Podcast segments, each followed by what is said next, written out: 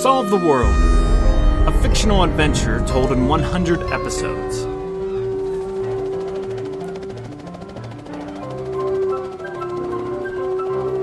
Episode 47 Mama and Fodder.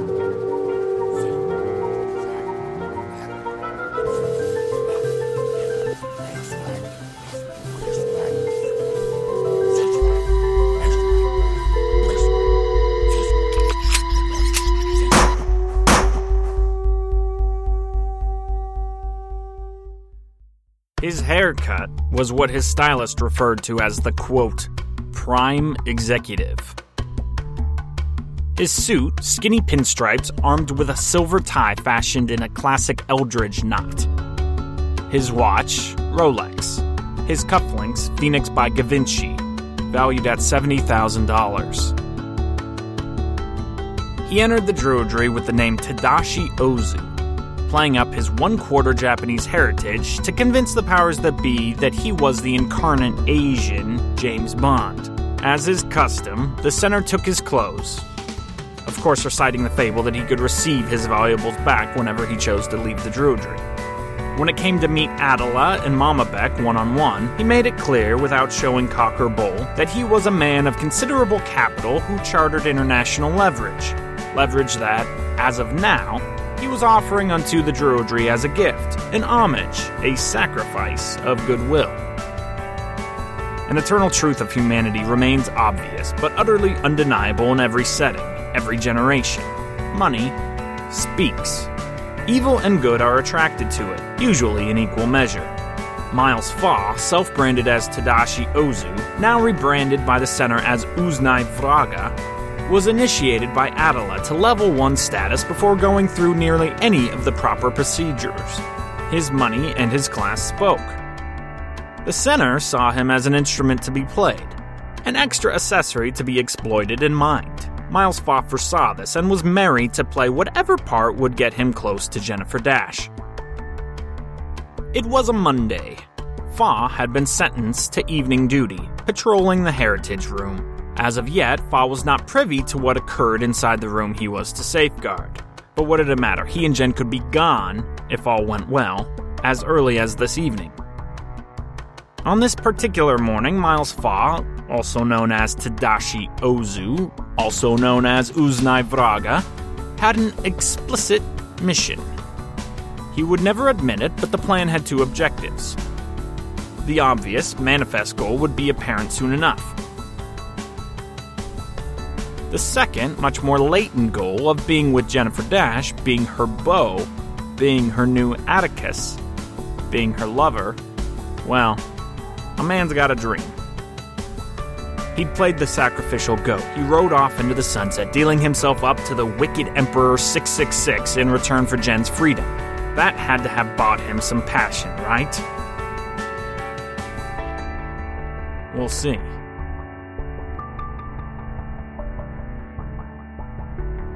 Miles was not a man quick to believe in prophecies, but so many of the other ones were coming to pass. Maybe this intricate design was all part of a divine plan. Whatever the case, Miles was never against a push. The truth was, whether Jen recognized it or not, her love language was touch. That was the only way to explain her bizarre attachment to that Hester the Molester, Antonio de Anconia. Through some adroit spying, Miles saw Jen enter the mulch mill a wink before 10 a.m. He assumed she'd be working there for at least four hours, so he decided to wait. For this to work, Jen needed to be tired enough not to be on guard. He needed her walls to be laid down by physical exhaustion. That helped his cause a good deal, so Miles waited. Until a hair before 2 p.m. He was sweating, nervous. Once upon a time, Miles had convinced the Lord of the Underworld to marry him, and he hadn't even broken a sweat in that scenario. But this, this was stomach churning. Miles Faa had spent months in hiding, in expectation, and he'd absolutely fallen into that old timey cliche absence makes the heart grow fonder. He dreamed of Jennifer, or rather, tried earnestly to dream her dreams. Just to feel close to her. He tried his best to recount the Father Thomas weird Jewel King story that he fed Jen. Miles focused on the details every night in hopes that he'd somehow, mystically, end up in the same dream space as Jennifer Dash. Prophecy or not, Miles yearned for their union. He wasn't above forcing fate's hand. Two details sideswiped Miles as he entered the Mulcher department. Two details that completely derailed his plans. For one, two days prior, Lorna von Schloss, affectionately known as Lori, Jen's mulch side companion, had, in a sudden bout of conviction, turned to asceticism. She decided to do away with her attachment to the material world. Most importantly for Lori, this meant doing away with her love of self, her obsession with her own image. Her whole life, she'd managed to get by on her inheritance and her young beauty. She'd spent thousands of dollars on hair product. So, what better way to prove that she's no longer a material girl than to do away with her Rapunzelian long blonde locks? Detail number two Lorna von Schloss didn't look very much like Jennifer Dash. Not at all. Besides skin tone differences, if you stood the two women side by side, you would immediately notice that Jen was at least five or six inches taller than Lori. However, with his heart beating as fast as it was and sweat dripping into his eyes, thus smearing his vision, Miles' comprehension of what was in front of him never went past girl, bald. Please recall, when Jen had first met Miles, she had recently been buzzcut by the men and women in Black and Magical Kingdom. The week spent underground on Pishtacos Island only showed off a Jen with a G.I. Jane-ish length hair. Maybe part of the reason Miles was off his usual insular and controlled game was that he was no longer in charge of his wardrobe. The center's attire for him was certifiably lacking in the department of suave. You see, it happened like this. At 1:59 p.m., Miles strutted into the Mulcher room. Through blurred eyes, he grabbed the bald-headed woman in front of him, spun her around, and kissed her squarely on the lips. Lori didn't mind. She closed her eyes, sent caution to the wind, and fully embraced the oncoming tongue. Miles was sky high. Not only had he pulled this thing off, but Jen was really energetic about kissing him. He flicked the note into her mouth with his tongue and continued to add fall like nuance to the smooch. Naima's eyes were not sweat stained. She was at the other end of the room when Miles had streamed in, but that didn't keep her from instantaneously recognizing him. Lori, what are you doing? Naima asked, astonished. Miles heard Jen's voice, but that couldn't be right. The data didn't compute. His tongue was halfway down Jen's throat. So, that couldn't be her speaking. Lori let go of Miles, opening her eyes to take in the look of her new lover. You are something else, Lori said, looking deep into Miles' wide eyes. Wide eyed because Miles was just now realizing what had happened. Weeks of searching, then planning, had led to this. And now, so quickly, he had spoiled it all. Lori's look turned, twisted. She drew her hand up to her mouth. She'd found the note, the note Miles had intended for Jen. With no other option, Miles swooped back in. Round two. Lori flew up her hands. Miles nearly knocked her over with the force of his lip smack. He worked vigorously with his tongue, trying desperately to snatch it back, use his tongue like an engineer's weapon, twirling it here and there in the dark depths of Lori's mouth in order to come up for air with note enveloped in tongue. Because Miles is naturally gifted at all athletic games, this too he was able to conquer. He smirked once he'd freed the note, quite literally from the jaws of Lorna von Schloss. Thank you, he said. my, my, my. Lori shimmied her body in satisfaction. But then, she started to form an idea about what was actually happening when she became aware that the foreign object was now missing from inside her mouth. Hey, what did. Lori trailed off. Miles made eye contact with Naima. With longer hair now, she was more beautiful than he could have ever imagined. He hovered to her. She crinkled her brow, not knowing what words to share, what questions to ask, what to say, what to do. Miles was close enough to kiss Jen now, and, like a puppy, He pushed in, offering Naima the best of his sloppy seconds. Naima was having none of this. She pulled back, twisting away. Miles was denied. He had to think quickly. He shot her what he thought was meaningful eyes, trying to transmit the idea that this was important business without coming out and saying it. Miles' eyes were accomplishing nothing. He noticed Jen had a back pocket. He could reach over and act like he was wanting to smack that, and in doing so, insert the note into her back pocket. He took a seductive step towards Jen. Who do you think you are? Naima said scornfully. Yeah, you can't just, like, have both of us willy nilly, Lori added. Miles knew he shouldn't speak a word. The more he spoke, the more he'd come under suspicion by the center's powers that be. Well, what do you have to say for yourself, Romeo? Lori demanded. Out of a plan, Miles slinked out of the room. He got two steps out and second guessed himself. He U turned, marched back in, spied the bald girl, and plugged her with another Don Juan style kiss. This one with a romantic full tilt and no mysterious note attached to his tongue. Lori swept off her feet once more. Maybe Miles had finished with enough good faith that the bald one wouldn't report him to Adela. Maybe. And, with that, he left. A moment later, Lori smiled at Jen and said, I'll take that any Monday.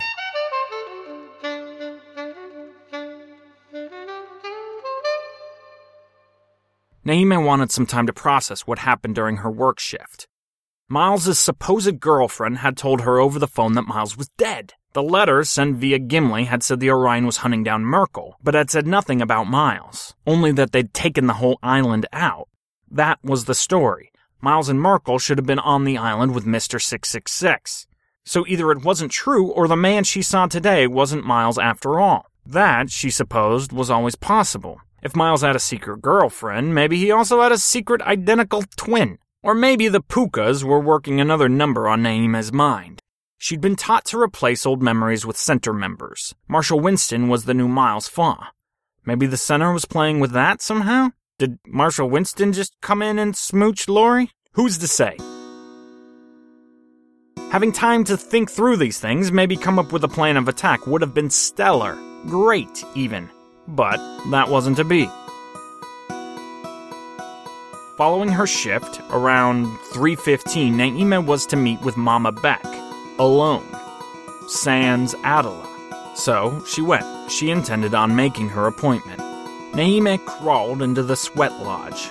Mama Beck was already waiting for her. The big Indian woman was pouring a greenish liquid on top of hot coals. The teepee misted, and both women were forced to suck in the smoke. It tasted like the tea. Naima figured there were tea leaves in the coals, or the liquid, somewhere. It was a challenge to blank her mind, but Naima, reformed soldier of the Republic of Druidry against the evils of the Pied Piper and his army, had a role to play now. She had a mission, and Foz being in the picture didn't change that now. Clear head, clear mind. Clear head, clear mind. Clear head, clear mind. Clear head, clear mind.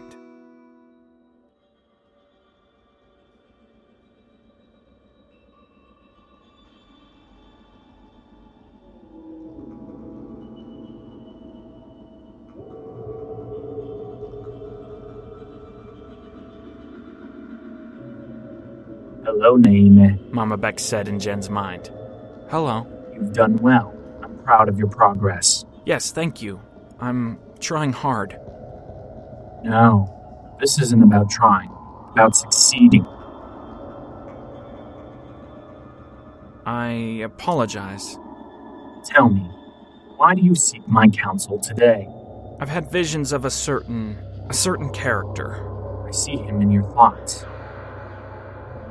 You dwell on the one you call Pied Piper, Pied Piper, Pied Piper, Pied Piper, Pied Piper, Pied Piper, Pied Piper, Pied Piper, Pied Piper, Pied Piper, Pied Piper, Pied Piper. Yes, ma'am. And why do you bring him to mind? To me? I hate him. I hate him. I want him dead. You believe the world would be a better place without him? Yes. Yes, I do. You are right to say so. He is the face of the enemy. Naima pushed in. Who is he, Mama? What power does he have? He is the night. He is the darkness that hides the day. Do you believe the center is good? Yes, yes, I do. No. You're not sure. You have doubts. Uh, I'm, I'm sorry. I, I believe. Help my unbelief. Before we can talk of the enemy, we must master ourselves. What's holding you back, Naaman? The way the leprechaun was killed. It appeared to you brutal, no?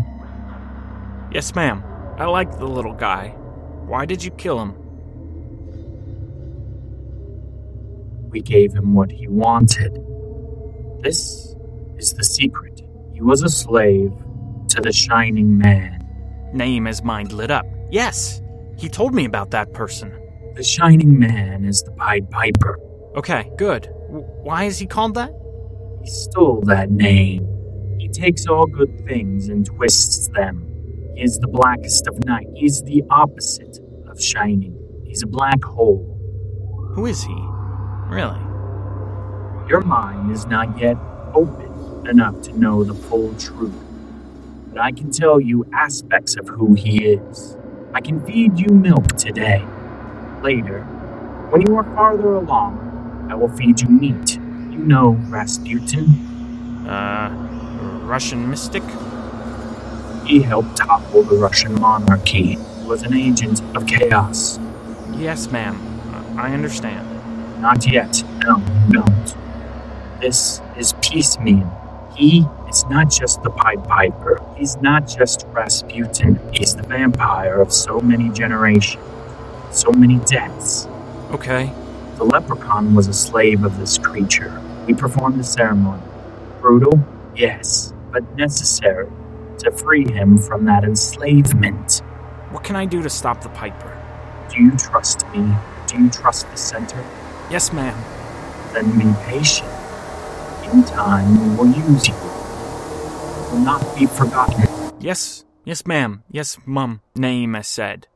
She heard others refer to Mama Beck as just mum, so she was trying it out. It felt nice to say, but not wholly true. At any rate, the meeting was over. Mama Beck left the sweat hut. Naima stuck around a little bit. She needed the quiet to think. So the Pied Piper was a spiritual being, an eternal demon tempting and destroying humanity at every turn. And to think, even back in Louisiana, that truck ride in the middle of nowhere, even there, this demon was hunting Naima. Fascinating.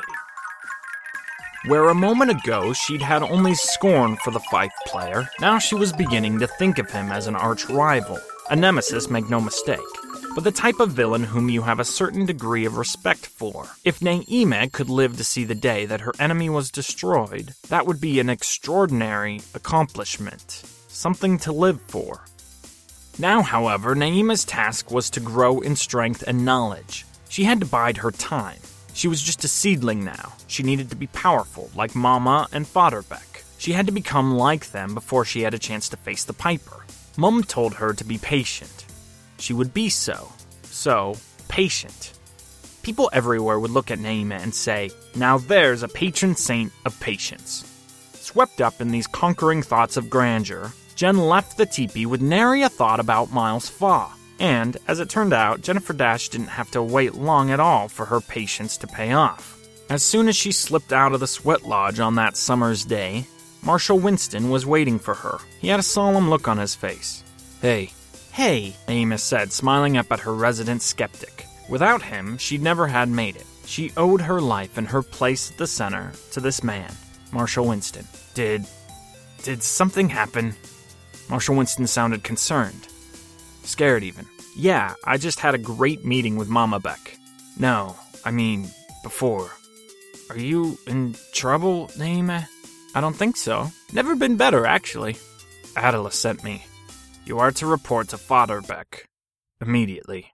Uh, what? One on one? Yeah. Naima, no one ever has personal meetings with him. Uh, I'm sure it's nothing. Where is he? He's waiting for you in the heritage room.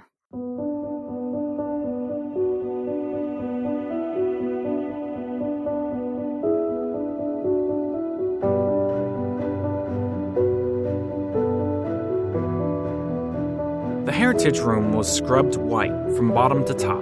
As Naima walked in, past security, she saw the whole room was laden with white tile squares.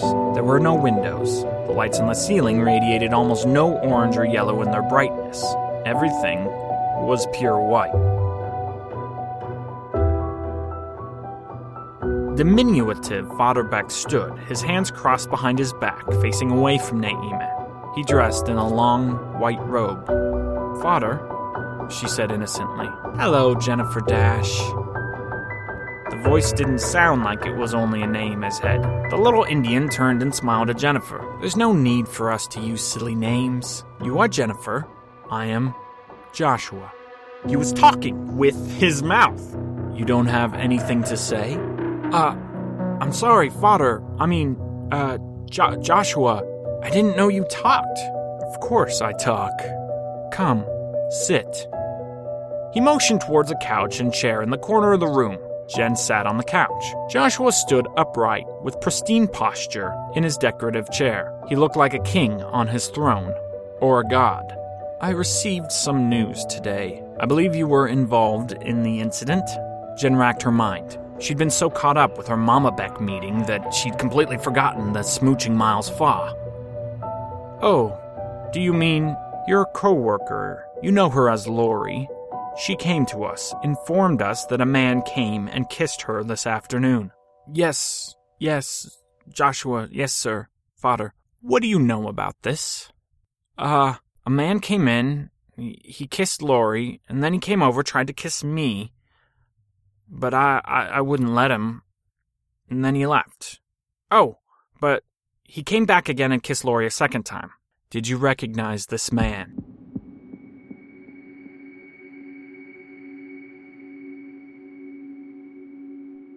No.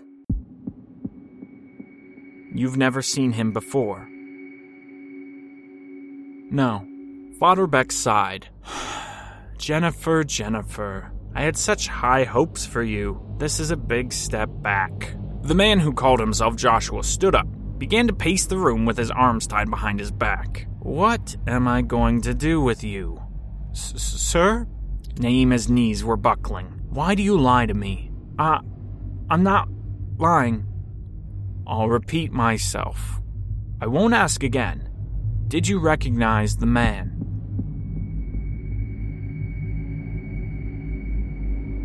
No. No. Hmm. Maybe. I'm not sure. You are sure. I can see that.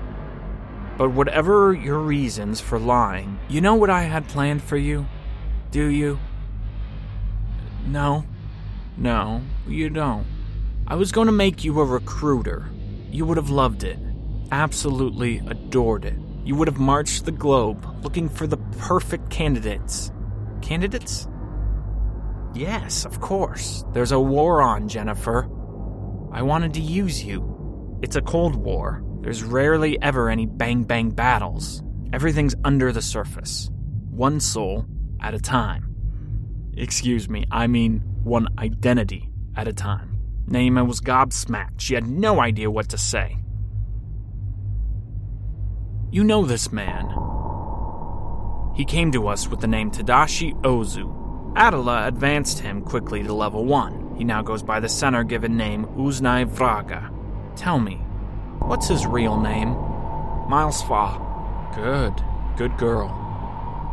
And how do you know Miles Faa? He was a crew member with me on the Orion adventure ship, financed by Lilith Babbitt. Ah, Lilith Babbitt. I know this name. She's quite the celebrity of late. But you wouldn't know about that, would you? So, Miles Faa came for you. I, I don't know. You're telling the truth. Good. I'll tell you what. There may be a second chance for you yet. Please, please. I'll I'll do whatever you ask. Will you? Yes, yes, sir. Yes, Sir Joshua. Tonight, I want you to take this Miles to the pit.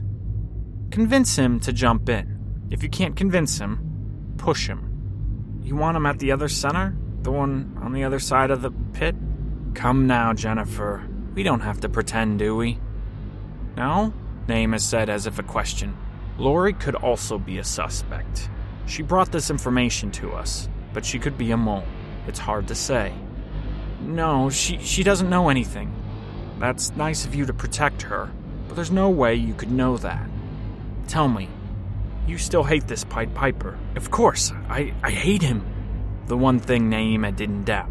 Good. Then destroying those who work for him makes sense, no? We we we we don't have to kill people, Naima offered. Oh, yes, yes we do. We've tried being peaceable.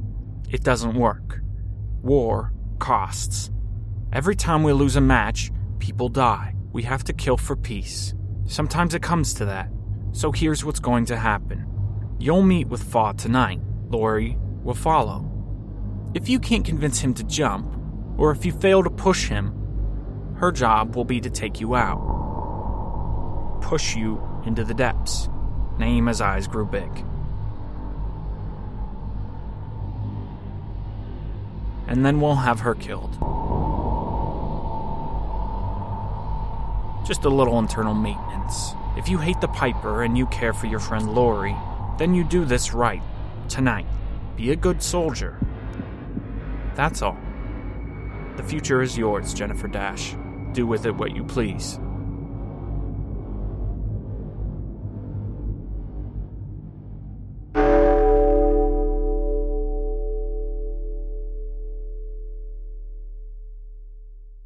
Hey guys, did you know that there are just three episodes left in part two of Solve the World?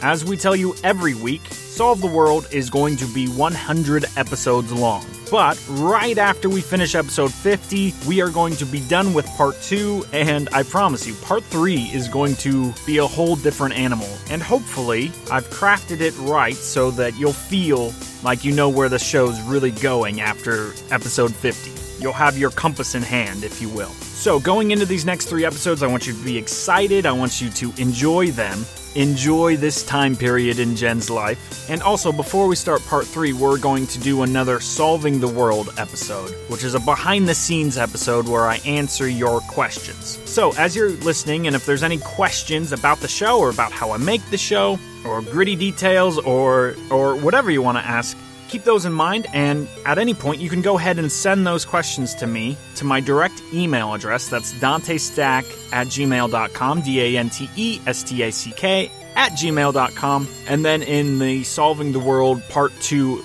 episode, I'll take a shot at trying to answer your questions. By the way, as always, all the music and sound effects used in this episode are appropriately attributed on our show notes page, which can be found on my website, dantestack.com. Thanks, guys.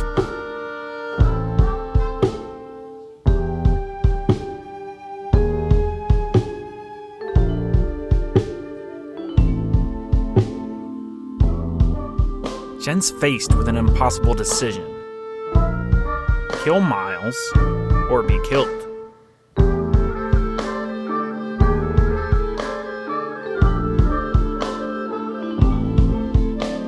Imbalance the scales further, if she doesn't push Miles, she'll die.